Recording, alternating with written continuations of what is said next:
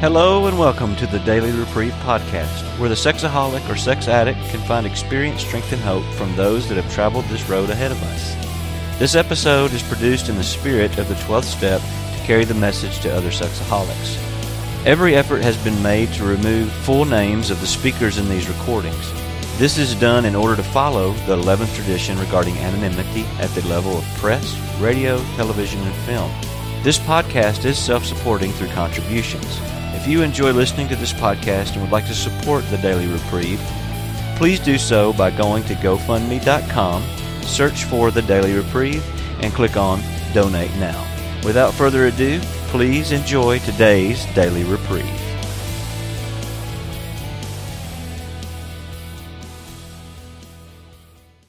Hey, good afternoon, everybody. Good morning, everybody. Welcome to the uh, Healthy Sexuality in Marriage. My name is Marty. I'm a recovering sexaholic. And uh, my cohort, David H., and I are going to be your leaders for this session. Uh, in the spirit of the fifth tradition, to carry the message, this session will be recorded. The recorder will not be turned off during this session.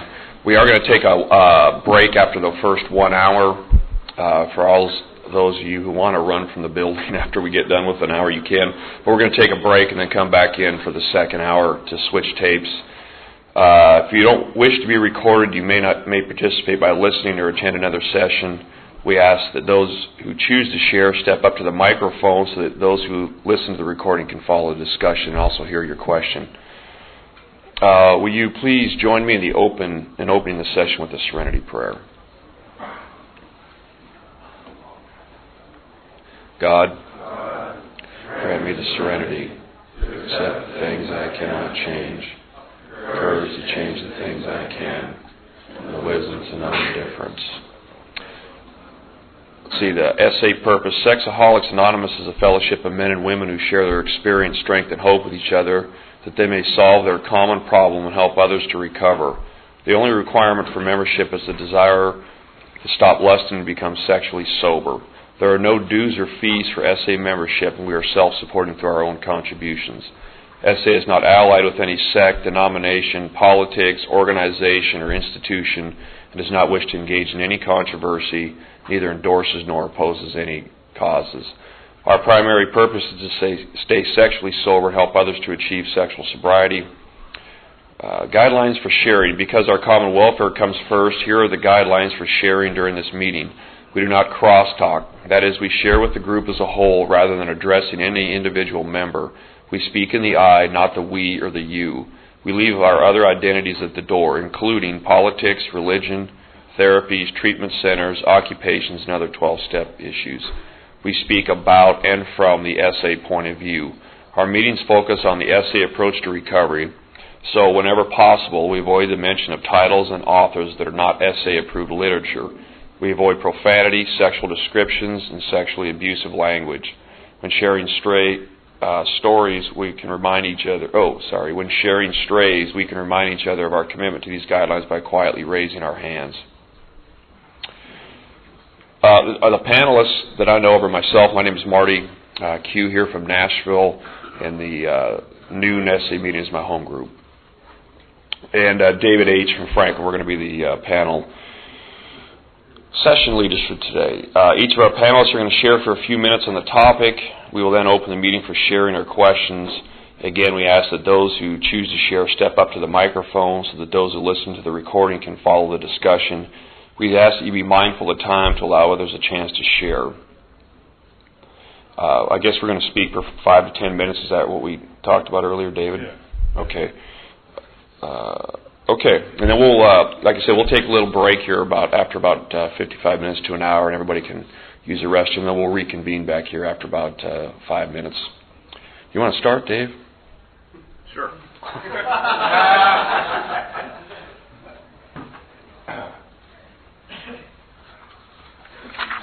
Hi, I'm David. I'm a recovering sexaholic. Hi, Dave. And uh, by the grace of God and this fellowship, I've been um, sexually sober since August 1st, 1985. Uh, something for which I'm frequently but never sufficiently grateful. Um, let me just tell you a little bit how it started for me. Um, I started SA in August 1985 in Rochester, New York. Um, I was trying to save a marriage. Um, I had been separated for about three months when I came to my first meeting, and and uh, while I had known, you have to bear with me today. I've got a, a bit of a cold. Um, well, I had I had known for about a maybe a year and a half that I was a, a sex addict. Um, it really took my wife moving out for me really to to seek the help that I needed, and uh, I was in a psychiatrist's office in Rochester, New York, saying, um, you know, this probably doesn't have anything to do with our breakup. But I think I've got a problem with uh, sexual addiction, and I don't know what to do. And uh, he wrote a uh, he wrote uh, an address on a on a piece of paper and handed it to me, and it said SA, uh, PO Box 300, Simi Valley, California. Don't remember the zip, but um, I didn't know have a clue what SA stood for. Had I known, I'm not sure that I would have written a letter that I wrote. But uh, you know, I wrote that letter and I said I have a problem with sexual addiction, and um, I was told that you could help me. And uh, about uh, yeah, I was later to find out that that that letter went to a post office box in Simi Valley, California. It was uh, picked up by our our founder, uh, taken back to his office, which was in his garage and uh, he sent me a pamphlet. And uh, you know, I got that pamphlet and I opened it up and uh, I read that problem and uh, I said, "That's me." You know, my addiction took the form of uh, compulsive masturbation, use of pornography, uh, sexualizing, fantasizing, uh, lusting, wanting to be lusted after, uh, dependency relationships. So, I, you know, I bought it, I sold it, I traded it, I gave it away. Uh, I was intrigued by the teas, the forbidden. Uh, the only way I knew to be free of it was to do it, and uh, that was my life. And uh, like I said, even after I read that, I had no clue that had, that had had any impact on my marriage. I still didn't know that because, after all, I had done all those things uh, into secrecy and privacy, and my wife didn't know about it. And so, how could that have affected anything? Well, I was, you know, I found out. Um, that's why I'm here. Uh, so I went to my first meeting, and uh, it uh, it was in a mental institution in Rochester, New York, and uh, seemed like a very appropriate place. there were people wearing white uniforms that uh, kind of line. You know, it was it was kind of like a they formed a like you see soldiers on each side of a sidewalk. You had, kind of had to run the gauntlet to get in the building. They're all outside smoking and and uh, we met in their lobby, and there were three other men there that night, and uh, uh, I hadn't masturbated in a week, which I thought was kind of a prerequisite that you needed to come with some period of sobriety, whatever that would be. A week seemed a week seemed appropriate to me, and uh, so I came to my first meeting, and the and the guy that led the meeting um, said he was five months sober, and I about fell off my chair because try as I might, and you know I had known for about a year and a half that I was a sex addict. Uh, um, the best I could do was maybe, you know, it felt like months, but it was probably weeks.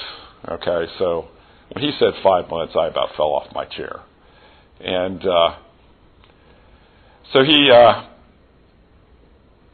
everybody shared. Um, I can't remember where I was in the order. I know he he shared first, and his acting act behavior was stuff that I had never heard of. Um, I'd never heard of this kind of behavior. And uh, but what I heard was um, you know, he couldn't stop, and he wanted to, and uh, and that's why he was there. Um,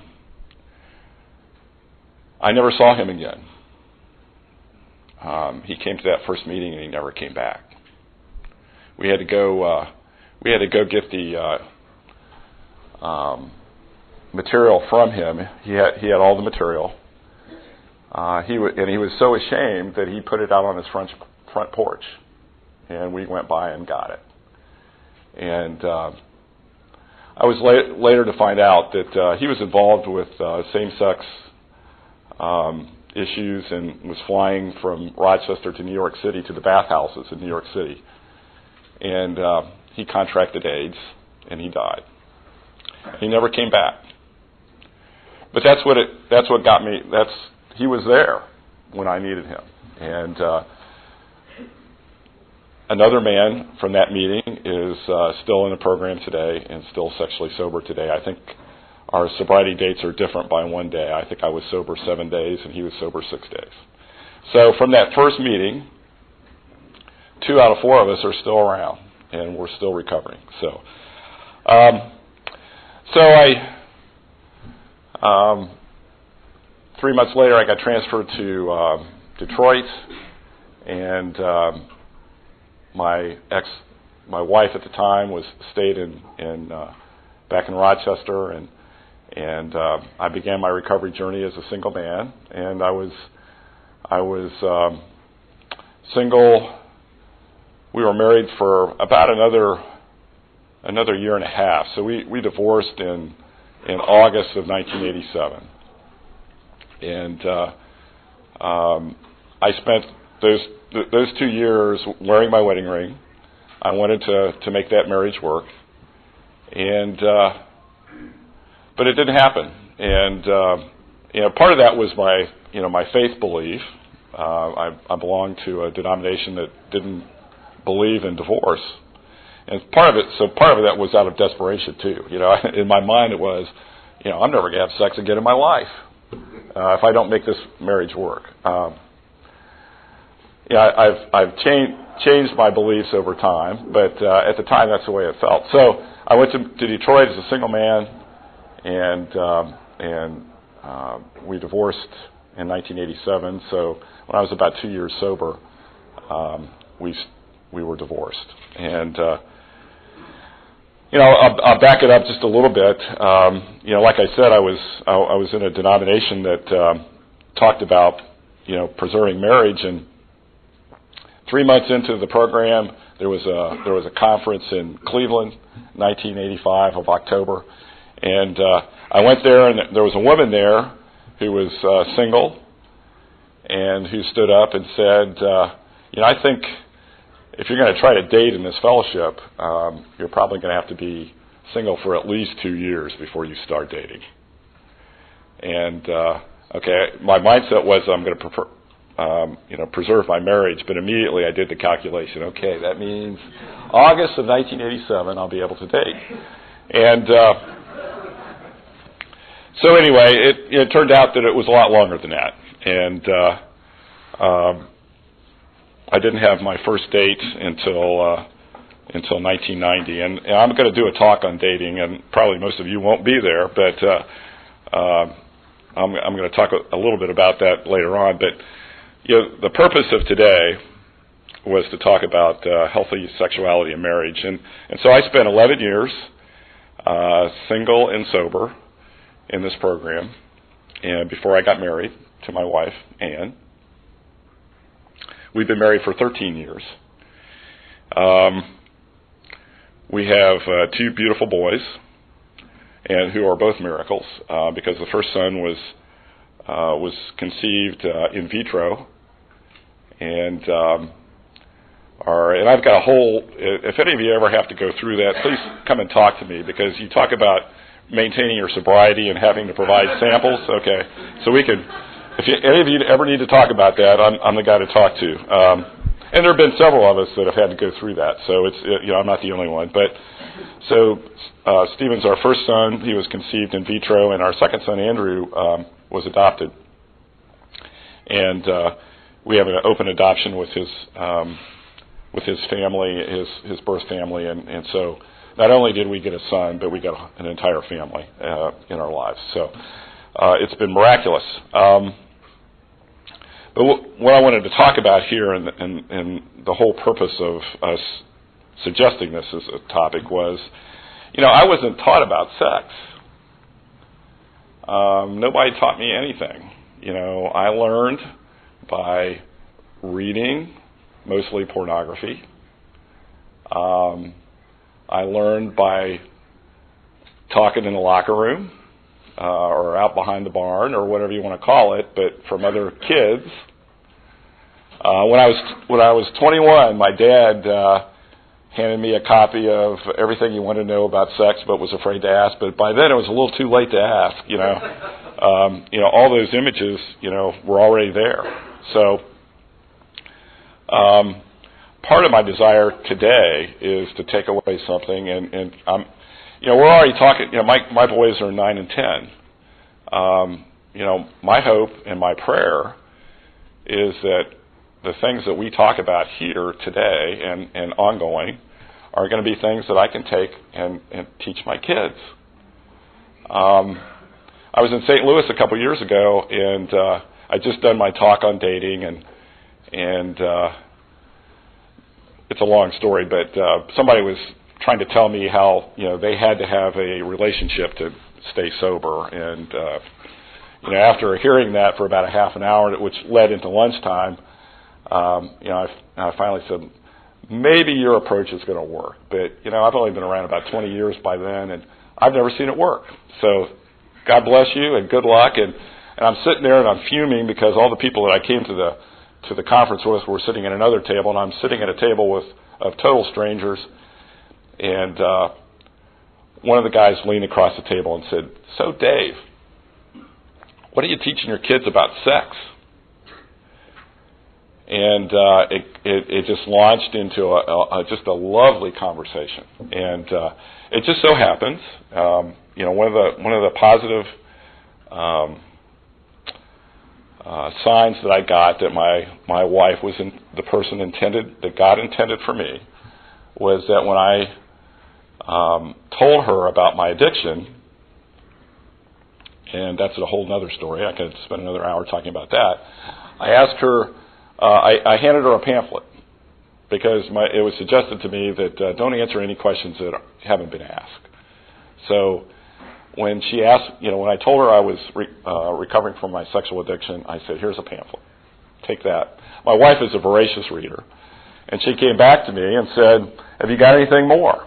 And uh, I said, "Yeah, there's this book. Um, you know, that in fact, the book that caused me to come into the fellowship uh, was written by a, a non-SA person. It was called uh, Sexual Addiction back when it came out." It's now called Out of, Out of the Shadows. And uh, so I had a copy of that, and I gave it to her. She read it. She asked, the only question she ever asked was, you know, she had a fear uh, because she wanted to raise children that, um, you know, my problem was with children. And she asked me that. That's the only specific question that she ever asked me about my recovery. And uh, and so I answered that. She read the book. So about six months later, her mom calls her, all excited. Now, her mother uh, is a pastor's wife, and so she's been counseling people for 50 years. Okay, her her husband is a retired pastor, and um, retired about 10 years ago. So she's been as a pastor's wife. Part of their job is to counsel, and uh, she's been counseling families forever. And uh, one of her areas of expertise, turns out, is sex education. In a in a church setting, what does God teach us about sex? Here are our beliefs. Here's how it's applied. I'm not, you know, I know some of the reasons that are behind that. Turns out, you're going to be surprised. One of her relatives was a sex addict. Um, turns out one of my wife's father's relatives was a sex addict. So there was an interest there. So um, six months or a couple months after Anne had read the book, her mother calls her all excited and said, I found a book. You're not going to believe it. It describes my grandfather to a T.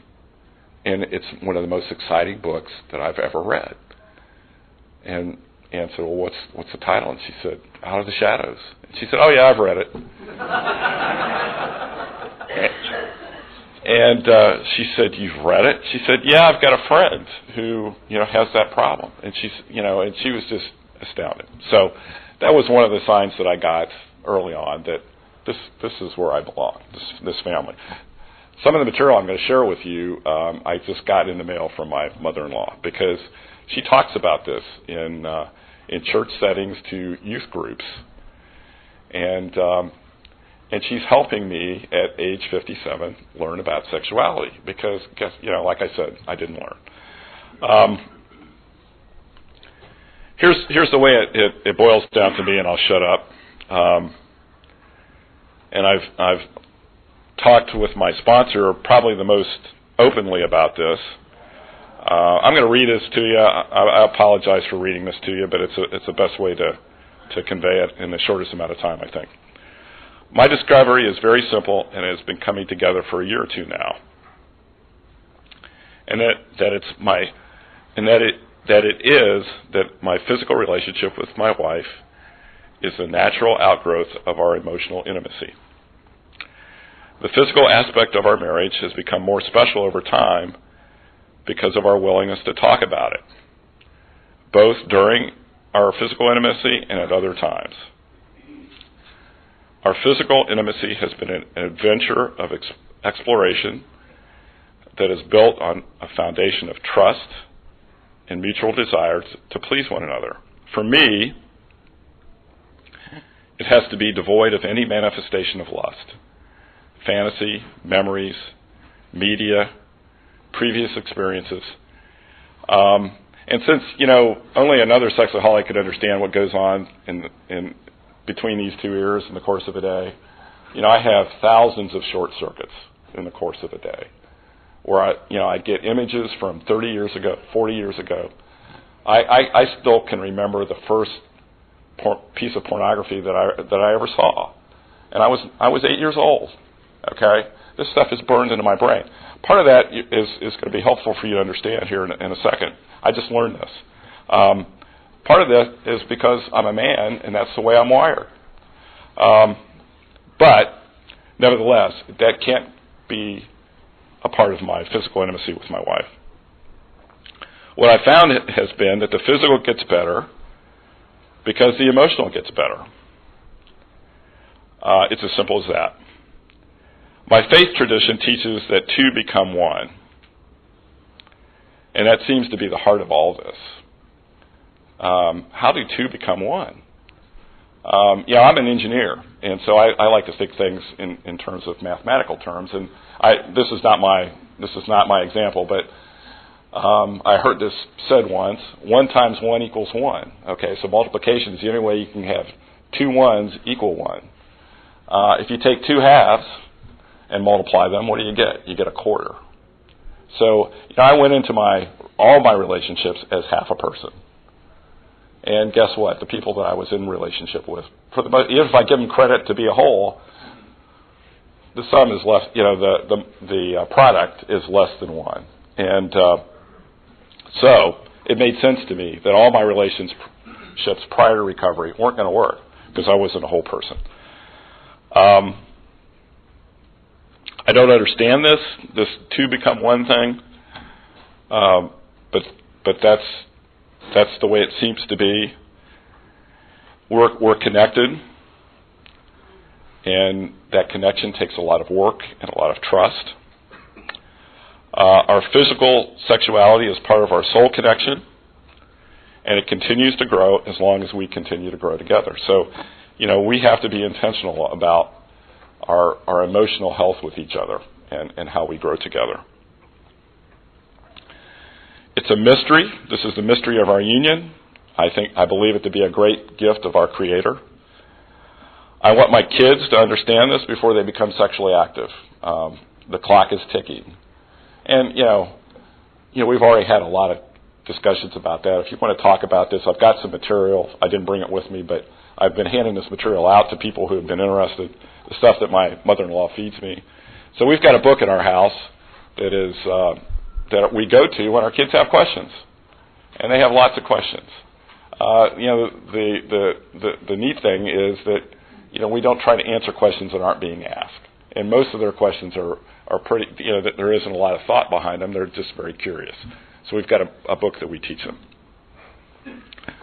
Our experience in the 13 years that we've been married um, seems to be consistent with our faith beliefs. Prior to marriage, we believe that we should save the physical for the one that we believe God called us to be with. Um, and I've already told you the story about, you know, once I told Anne, and, and uh, it took a number of months. We had dated probably uh, four to six months before I started telling her my recovery story. And I started I'm a I'm a child of an alcoholic, so I started on that vein first, and then build up to the uh, uh, discovery or the discussion of my sexual addiction. Um, I believe that my God created me to have a choice, and uh, just as I could choose to have a relationship with God, uh, I could also choose whether to follow what I believe God to be teaching me about sex before marriage. And uh, and so my wife and I made a mutual choice, and you know I didn't have to talk to her into this. This this is where she was, and uh, that was part of the reason I fell in love with her. That's what she believed in. But I had a second chance. I obviously had been married. I had uh, been active before I had been married, so but for me, it was a chance to start over. And I think 11 years, I kind of felt like I, I started over. I tell people I got my virginity back. Um, and, that's, and that's the way it was. Uh, most SAs think that their sexual acting out worked in the beginning, but over time, most of, most of us came to the real, realization that every time we acted out, we lost a piece of our soul. Our experience over the last 13 years has been that our physical connection requires time and trust it's not about instant gratification, uh, but it is getting to getting to know our partner, each other, and, and what works and what doesn't. Um, this is the wonderful gift that God has given us if we choose to accept it. Um, the like I said, the physical becomes a wonderful adventure, exploring each other in an environment of love and trust. And I, and I believe it's going to last our entire relationship. Um, it's not an event to be ranked or measured. Um, I just want to I just want to read a couple of things, um, and, and, I found this to be very helpful. And, and we can, if we, if you, if you'd like, we can go into this. But I want to, I, I want to get off and let Marty talk. But one of the things that my my mother-in-law sent me, and this this was really helpful for me. And I've got a bunch of this stuff. Um, Men are primarily aroused by sight and thought. No wonder I got a problem. You know, that's that's where that's where my problem is. It's is with what I see and and what I think about. Um, but that's also the way God created me. To be aroused by by what I see and uh, by what I think about. You know, what a paradox. But you know, it, I, I didn't wasn't there for Harvey's talk about lust, but I know he and I have been talking a lot about this lately. It's our thinking. Lust is our thinking. And uh, if I carry that into my relationship with my spouse, I'm in big time problem. And yet, it's my thinking that's important for my sexuality and my relationship with my wife. So there's a paradox there. Women, on the other hand, are aroused by talking and touch. Um, my you know, my mother-in-law has this saying: uh, "Sex begins in the kitchen," and uh, uh, and that's that's you know that's we spend a lot of time in the kitchen talking. That's that's where we talk. Um, it's a, it's you know when you got two young kids, that's that's the only time you got to do it. Is you're cleaning off the table, you're doing dishes, and you're talking to each other. Um, that's where we build our intimacy and our trust. And so uh, that's where I'm at today. Um, it's it's been a wonderful experience. Uh, I I just can't uh, you know what a gift. What a gift. Um, you know when I think about all those things that I I I I, I was bombarded with in my addiction, the things that I thought mattered and made a difference. And uh, when it comes down to it, you know, the person that I can tell that I'm I'm frightened, um, that I'm afraid of what's you know this this triggered some fear and and I'm feeling really insecure about this at work or whatever. You know, the person that I can share that with, you know, that builds our emotional intimacy with each other. That makes her feel safe and secure. Um, our unconditional. Um, the one thing she, you know, I, my wife read all this stuff before I before I uh, presented it because I wanted to, her to have the opportunity to rebut. And uh, and she told me as I was walking out the door that um, the thing that makes her feel the most special um, is the way that I can love her just the way that she is. Uh, when we met, she was 34. Uh, we we married we married a year and a half later, so um, you do the math there. Um, she felt like she was at her prime, and, and now she, she she's going through a change in her body and her, um, and and it's it's okay. Um, it's and trust me, I've had so many issues. You know, uh, when when I went into high school, I was five foot two. Um, most people that remember me from high school remember me as being this little, you know, this little geek, and uh, and so I, I had all these insecurities about how tall I was, and and I went through puberty when I was 17, and you know, the locker rooms were unbelievably humiliating. Um, and so for a woman to say that she likes the way that I look is huge. And uh, you know, you know, we are perfect for each other in that regard, and that's what makes it so much fun. So anyway, I, I'm looking forward to hearing what people have to say. I'm, a, I'm, I, I'm looking forward to what Marty has to say and, and from his approach, and and uh, let's keep talking about this stuff. You know, like Harvey talked about last night.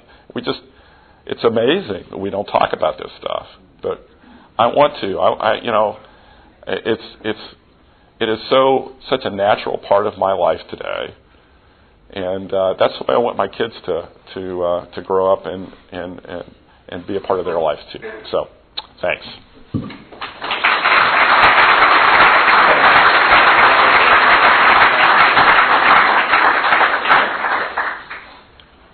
Uh, thanks, David. My name is Marty, recovering sexaholic. Good to be and be sober today. And uh, I, I'm just going to keep my history brief. Uh, my acting out. I grew up in Montana, and if anybody has bestiality bestiality issues, I, I beg your forgiveness. But there's a saying in Montana that uh, where the men are men and the sheep are nervous, and uh, that's the kind of uh, atmosphere I grew up in. I, I I left Montana in 1990 as a bar fighting, womanizing uh, drunk and uh, what I came to realize after 20 some years of recovery is that what I really am is a creative, sensitive, loving man. So there's been a big transition in my life.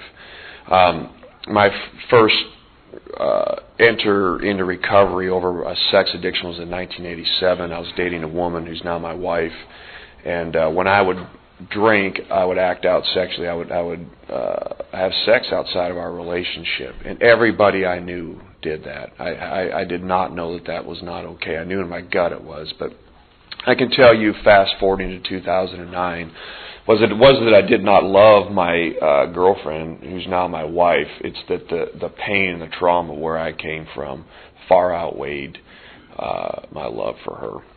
And this program for me, and this is just one addict's thing, has been about healing that trauma, right sizing the ship, and now my goal the last couple of years has been about uh, stepping into my own humanity and reclaiming my own sexuality, and uh, and that sex ain't the problem anymore, and lust really isn't the problem anymore. Um, I have periods of lust that'll come up, and uh, I, I, for me, treating the lust is about what what's going on. Because I, I, I, for this addict, when I wake up, I never wake up, and I've never lusted just to lust. I lust because there's something going on in here. So, um, I got. Uh, uh, grew up with a family with one sober alcoholic. My mother's been sober almost 40 years in Alcoholics Anonymous as well as other programs, and was pretty influential in my life growing up. She uh, started uh, Narcotics Anonymous in the state of Montana, and they were asked to leave the AA rooms, and she was the first in a, many a line of people to go to codependency treatment and adult children of alcoholic meetings, and so uh, and I have to say, I'm not sure which is worse: growing up in a family with a raging alcoholic, or growing up in a family with a raging sober person. Um, you know, I had a therapist ask me two years ago uh, if I'd ever been an adult in my marriage, and I said yes. And she said, "When?" I said, "When I got sober in AA in 1994." And she said, "Well, so you've been a recovering adult, but have you ever been an adult?" and that's what opened the door for me to really uh, step outside the umbrella of this safe life I've carved outside of myself for the past 20 years and really step into the guy. God knew me. Not to say that I left this fellowship or the other programs, but it was important for me to, to, to understand something really clearly that I would never be anything less than human, and I would never be anything more than human. And for me, that meant really, really taking some risks. And uh, the only thing that qualifies for me to stand up is here is I got crazy about three months ago. They asked me to share in our Saturday morning meeting, and I went in there and I thought, like Harvey has talked about and David, I'm tired of not talking about sex because it's not the enemy. I got pretty specific in there and opened up. And uh, man, I, I, I'm not nervous. I'm an entertainer by by gift, I guess, and I, my hands were shaking. And I thought, there it is, right there. It's time to get vulnerable and start talking about this stuff. Because I, I, the, the, the disease and the addiction no longer grabs a hold of my legs and takes me down um, today. And I, I can remember Harvey saying he'd been lust free for four years at one point when I first got in, and I thought that was insane. And uh, it took me seven and a half years, between six to seven and a half years of uh, sobriety and SA before I got lust free and then I went to work on healing this uh, my my sexual trauma when I was a kid. So, um, anyways, I don't want to bore you with all that. It's a typical uh, alcoholic family abuse. Had a sexually incestuous relationship with my sister. Um, my disease has, has comforted me in this way. The booze tempered my rage, and sex was the great comforter, and that's that's how it came down. And so when I removed the booze, man, I would go into those meetings, and I can remember this guy came up to me after meeting uh, Danny Marchese, and he said, uh, "Boy," he said, "when you talk, the veins in your neck," he said, "I'm afraid to sit next to you that you're going to stroke out and kill yourself right in front of me." so I started treating that, and it was very shortly thereafter. Um, I, I, I'll back up and say that uh, when I moved from Montana to southern Indiana uh, when my mom uh, got remarried, and I moved under the demise of I wanted to play sports because I was a bit of an athlete, and really I just wanted to get out from under my father's alcoholism and rage. And my mother immediately made my sister and I start going to Alateen, and my sister and I were, if it's possible, were circuit Alateen speakers. And uh, about 1987, I discovered booze and I discovered girls, and I didn't need Alateen anymore. And uh, boy, did I not need Alateen anymore. I found it, you know. And uh, about, I guess that was about 81, 82, and then uh, I started, uh, call, went back, moved back to Montana. Got kicked out of my mom's sober home. You had to be sober and in recovery to live there. And uh, when I said earlier that I don't know what was worth living in a raging recovery home or raging alcoholic home, that is my goal in recovery is to not repeat what happened in my home. My kids are okay the way they are. If they have a drink, I'm not going to rush them to an AA meeting. That's their choice. Um, so uh, I went back to Montana, and man, I started drinking. I gave up. Uh, I had a couple offers to play football, and I gave that up to drink and to uh, chase girls and then I met uh, the lady who's now my wife, and um, I had two different kinds of relationships. I was either a sexual anorexic and had all these affairs going on outside of it, or I used women solely for sex. And um, there was no in between. And when I met my wife, I had been going to meetings for a little. I had started going back to meetings, and something happened with that relationship. It was the first and the last that I ever experienced where my relationship with my wife was somewhere in between. And I account a lot of that to the safety of my wife and her family. Um, I would go to my wife's fa- family's house, and they would be nap- napping and relaxing on the couch and I could remember just buzzing inside, not getting that, because there was not a waking moment in my home with my father's home where we weren't doing something to be productive. Um, he literally would have us dig a ditch and fill it back in if we had nothing to do on a Sunday. So when uh, Mount St. Helens hit in 1980, you know, they said do not go outside, and we were up on the on the uh, lake picking rocks off the swimming hole. You know, that's the kind of home I grew up in. But so my wife and I really was able to really let really be vulnerable with my wife and start to let her in, you know. And I carried all the ego and the jock and all that bar fighting stuff with me with her. And my wife started uh confronting me about this acting out thing and uh that was 1987. We've been together ever since. So there's been a tremendous amount of healing in that area.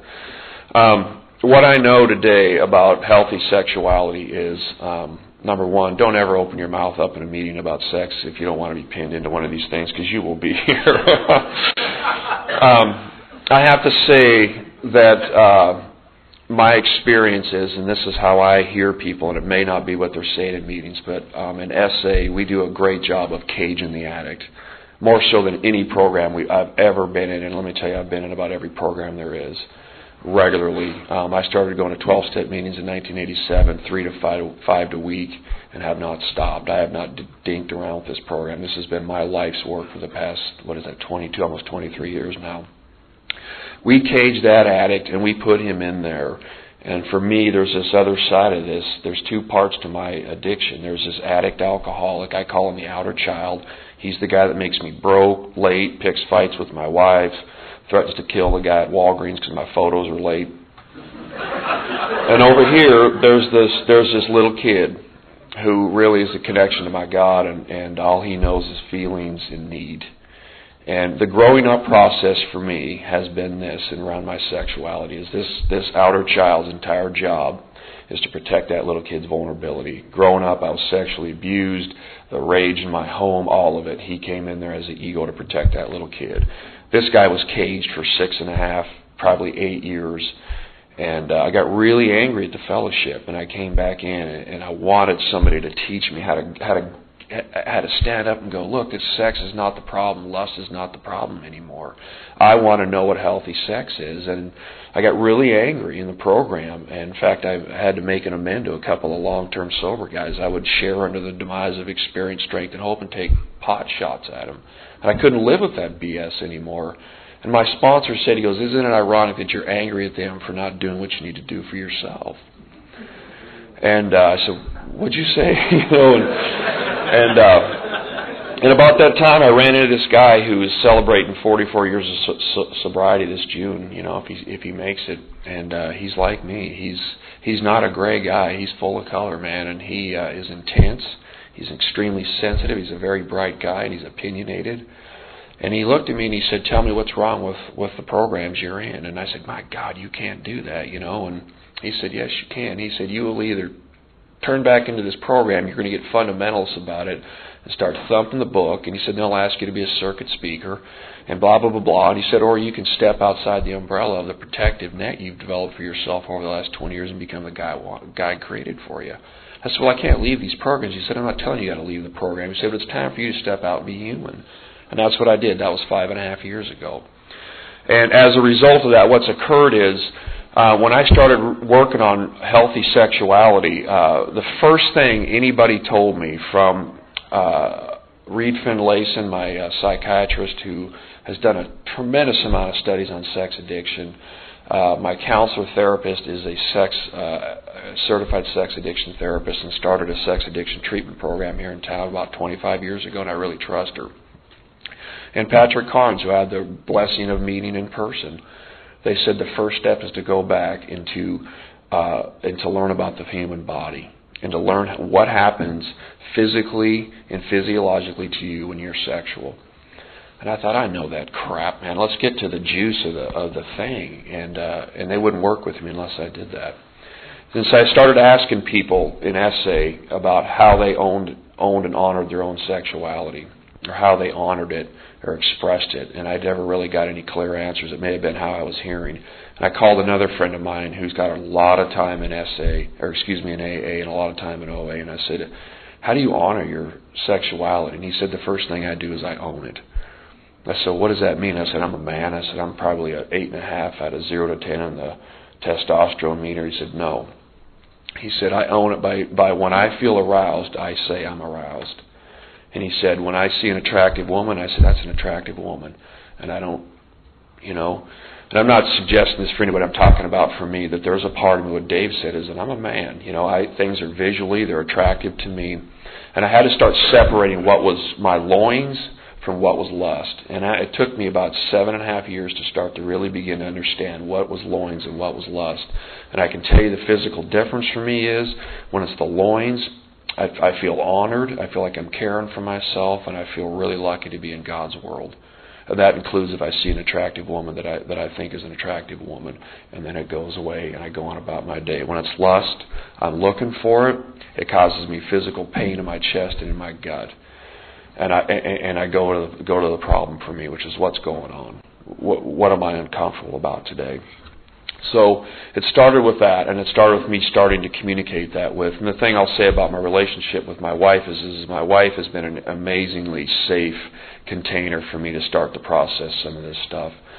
Um, and so I started to own it, and then I got some books on the human body, on physio- physiology, and I started reading about it. And there were so many things that occurred in a sexual experience for me that I had no idea that made so much sense that I went, oh my God, that's why that happens, and that's why this occurs. And I have to tell you that my wife, my wife and I did this book uh, that a friend of mine in this program recommended, and part of it was discussing.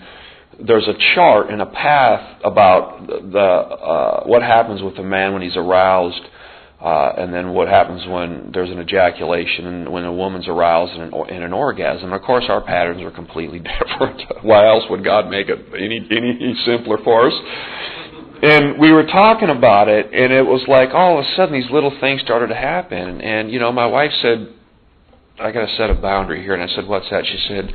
I'm afraid the next time we're sexual, you're going to be looking to see if this is occurring or if that's occurring. And, uh, in fact, the next time we were sexual, I thought I'd look down to see if this was happening, and she said, "Are you reading the book, or are you being sexual?" You know.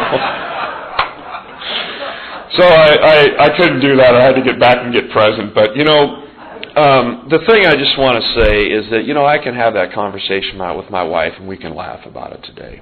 And boy, that's a long, hell of a long road from 1987, from where when we first uh, met each other.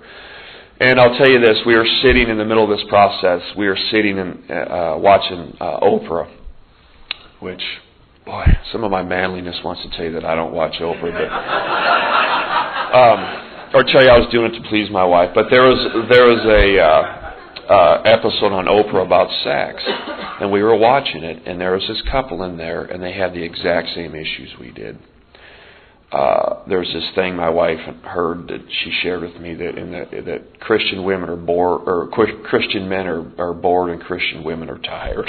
you know, I don't know if that has to do with Christianity or not. All I can tell you is is that as a 43 year old man with two kids who take a lot of our time, and I'm happy to give it, finding the time for sex to add up is pretty difficult. And I watched this couple, and he was just something for her to check off his list he did, did was unwilling to be vulnerable enough to communicate what he wanted and desired. He pouted. He turned uh, uh, to eating or pornography, and that's the that's the American story.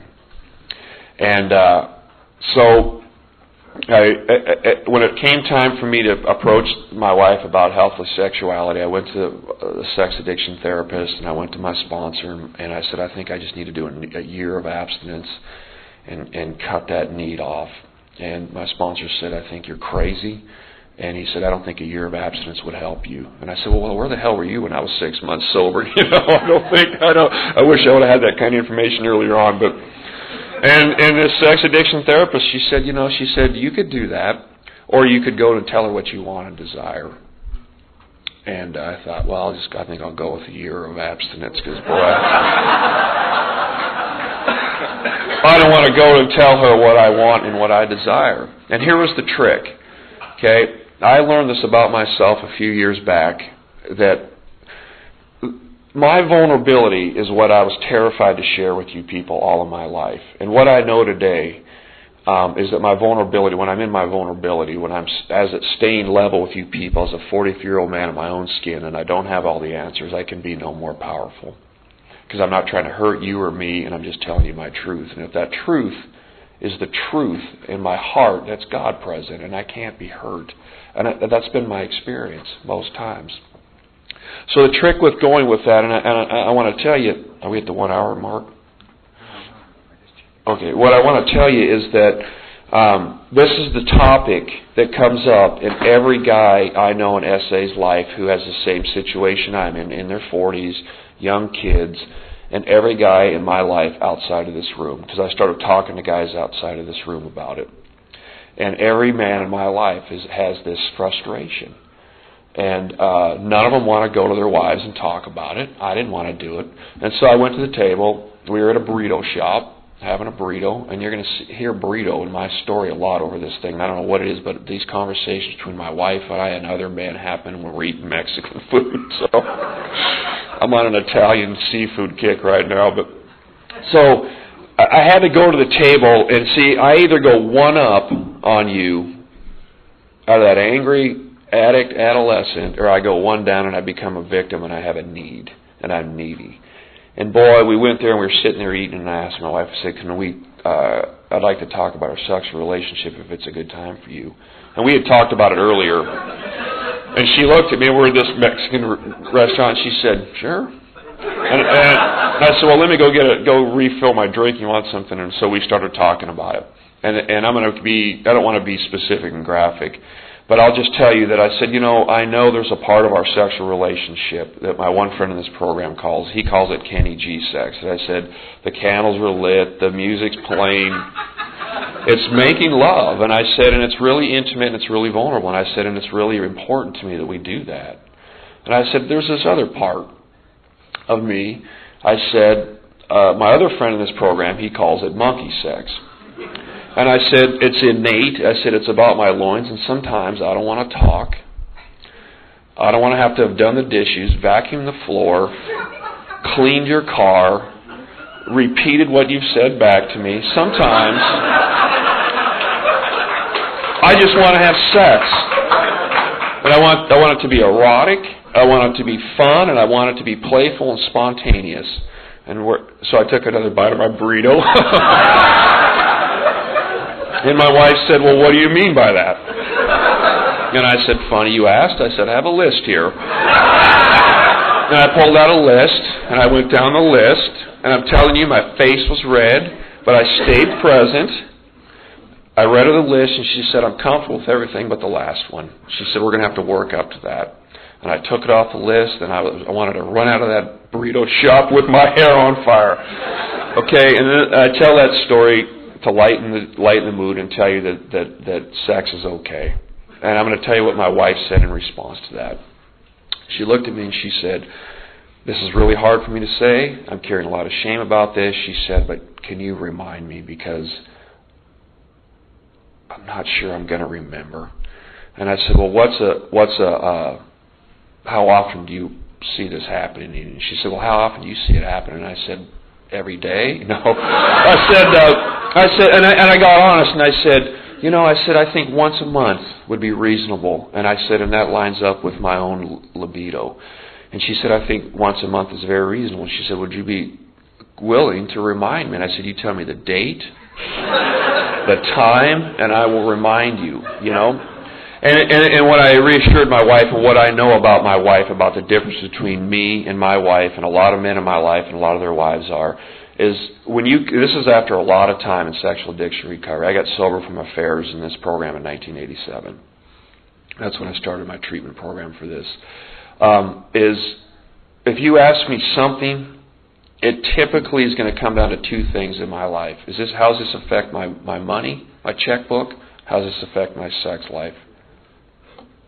That's with some time in this recovery, and I, I consider myself healed from sexual addiction today. Okay? With my wife, and she has told me this, it's somewhere between, I don't know. She's probably being great, nice when she says it's somewhere around 8 or 9, maybe 10. You know, it's not on the agenda list. And I, we were in this burrito shop, and I said, it's the same thing when you have to remind me to put clothes on our kids, to put a winter coat on to go sledding. We were going sledding yesterday. I said, come on, let's go. We walked out. They didn't have gloves on. One of them had his church shoes on. I don't care. Let's go have some fun. You know? I would take my kids out and we'd come home. She said, "Did y'all eat?" And I'd look at my kids and we said, "No, we didn't eat. What would?" Right? Um, there's a heater I put up on the sink in our bathroom to keep the thing warm, and she doesn't like it up there because she's afraid it's going to fall in the sink and electrocute the kids. It doesn't occur to me. I want to get warm. I plug it in. If they want to move it, they can move it. So there's a big difference here for us, you know. And the health, the health for me is in discussing that and not taking it personal, showing up as an adult and asking for what I want and for what I desire. Okay? My sponsor told me about three weeks, three months ago, I've been really talking to a lot of people trying to trying to write down about what what their experience with healthy sexuality is. Harvey and I and Wilson talked about it after the meeting last week, and I've been asking a lot of guys, what is it? Because I'm not an expert on this. All I have is my own experience. Okay, thanks. And uh, just lost my. Oh, what was I saying before I said that? You were talking about it after the meeting. Oh, we were talking about this thing after the meeting about the ability to just discuss it and to have some fun and be playful about it. Harvey said the same thing. It's not on his wife's register. My friend Wilson said the same thing. Okay? Now the old days I would go I would go in as a victim damn it, why would God, why? And I'm going to tell you, when I get on the pearly gates or wherever I end up, man, the first question I'm asking is, what the hell, man? Why? why? You know, jokingly. And you know, here's what it is for me. This is where it comes down the middle of the road for me. Is it's about talking about it. It's about negotiating it as an adult. My sponsor said, if we need sex, he said, I got news for you. Every one of us in this program are screwed. He said, now, if it's a want and a desire, he said, then I got hope. And what I know today is, is kids come, when I go to my wife with a need, I'm over here in the little kid. Okay? When I go to her with an absolute, I'm over here an angry adolescent. When I go to her with a want a desire, and I say, hey, you know, I, I would really like this in our relationship. What can I do for you? There's no victimization in that. She has a choice, and I have a choice. And one of the things I've discovered about this is if I even talk to my wife about sex, the need for sex de- diminishes for me a whole bunch. And it's not even actually about the event. It's about that my wife chooses to show up and be present in the sexual relationship with me. And boy, that's that that is way down the road, you know, from where I came from. So um, there's a lot of information here, and I'm really looking forward to it. When David was sharing, David was sharing the one thing I was looking under the table and just really feeling awful about is we don't have an S-anon, a couple of S-anons up here because I really, really would like to hear their their experience because this is a two-way street. You got two bumbling sex addicts here. We got one thing we're going to shoot for. You know what I mean? I mean, let's, I can't speak for Dave, but for me, you know, and I, I really want to want to hear some other other things. And so, I want to end this by saying this for myself that again, I'll never be more than human.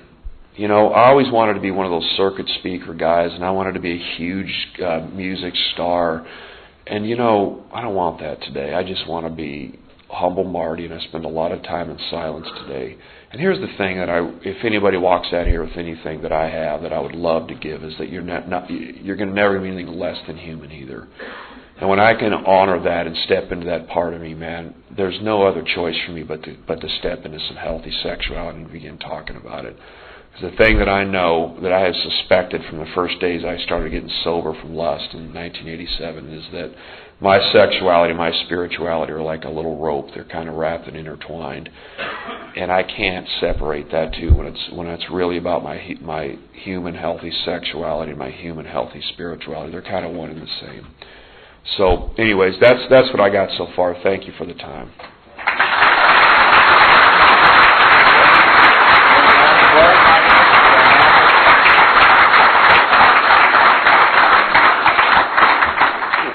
We're, going to take about five minutes so he can swap out the CD, and so let's take a break, and we'll be back here. I've got about uh, 15 after, so it'll be about 20 after 10. Thanks. Thank you for listening to this episode of the Daily Reprieve, your best source for experience, strength, and hope from the SA members. Please subscribe to this podcast to be alerted of new episodes.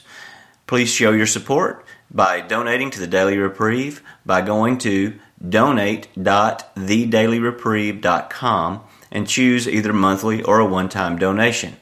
Music was provided by Matt P. Once again, thank you for listening. We'll see you next time.